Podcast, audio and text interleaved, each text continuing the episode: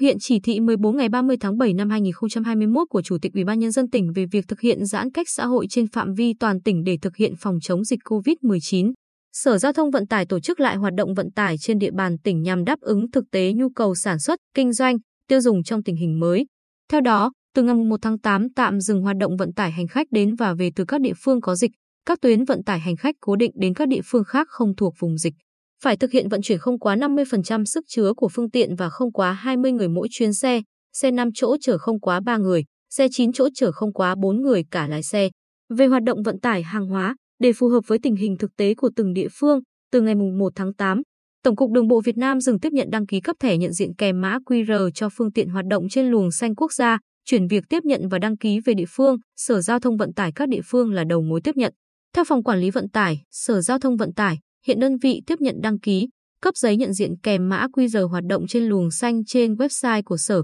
đến nay đã cấp thẻ nhận diện kèm mã QR cho gần 1.000 phương tiện. Cùng với việc sắp xếp, tổ chức lại hoạt động vận tải trên địa bàn, Sở Giao thông Vận tải chú trọng tạo điều kiện thuận lợi lưu thông hàng hóa thiết yếu, hàng hóa phục vụ sản xuất kinh doanh. Sở phối hợp tiếp nhận danh sách phương tiện và lịch trình vận chuyển hàng hóa thiết yếu, nguyên nhân vật liệu phục vụ sản xuất từ Sở Công Thương, Sở Nông nghiệp và Phát triển Nông thôn. Ưu tiên cấp giấy nhận diện phương tiện hoạt động trên luồng xanh khi phương tiện có lộ trình đi, đến hoặc đi qua các địa phương có thực hiện chỉ thị 16 của Thủ tướng Chính phủ. Ông Trần Thanh Dũng, Giám đốc Sở Giao thông Vận tải cho biết, để vừa đảm bảo lưu thông vừa giữ an toàn phòng dịch chúng tôi nỗ lực thực hiện hiệu quả công tác phân luồng, lưu thông hàng hóa qua các chốt kiểm tra y tế, phòng chống dịch COVID-19 trên địa bàn tỉnh, 5 chốt, kết nối 31 luồng xanh địa phương vào phần mềm của Tổng cục Đường bộ Việt Nam, công bố luồng xanh quốc gia đi qua địa phận tỉnh.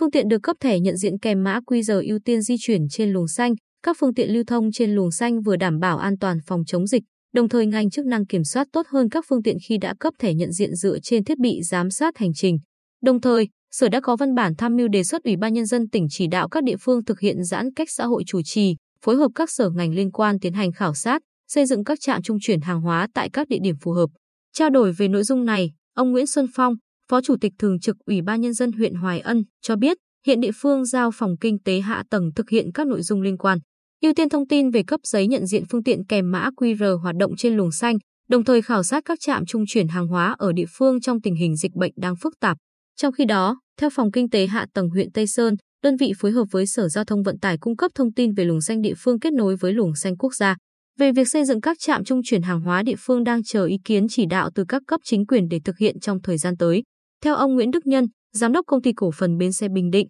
thực hiện chỉ đạo của Sở Giao thông Vận tải, Công ty cổ phần bến xe Bình Định hướng dẫn các đơn vị khai thác vận tải trong bến tuân thủ quy định, thực hiện tốt 5K về phòng chống dịch COVID-19. Công ty giám sát hoạt động của các phương tiện đăng ký ra vào bến đúng quy định, nhắc nhở thường xuyên chủ xe trong quá trình hoạt động. Ghi nhận thực tế từ bến xe trung tâm thành phố Quy Nhơn, hoạt động vận tải hàng hóa diễn ra nề nếp, các nhà xe Hoàng Dũng, An Phú, Mạnh Hùng, Phương Trang tiếp nhận hàng hóa mỗi ngày.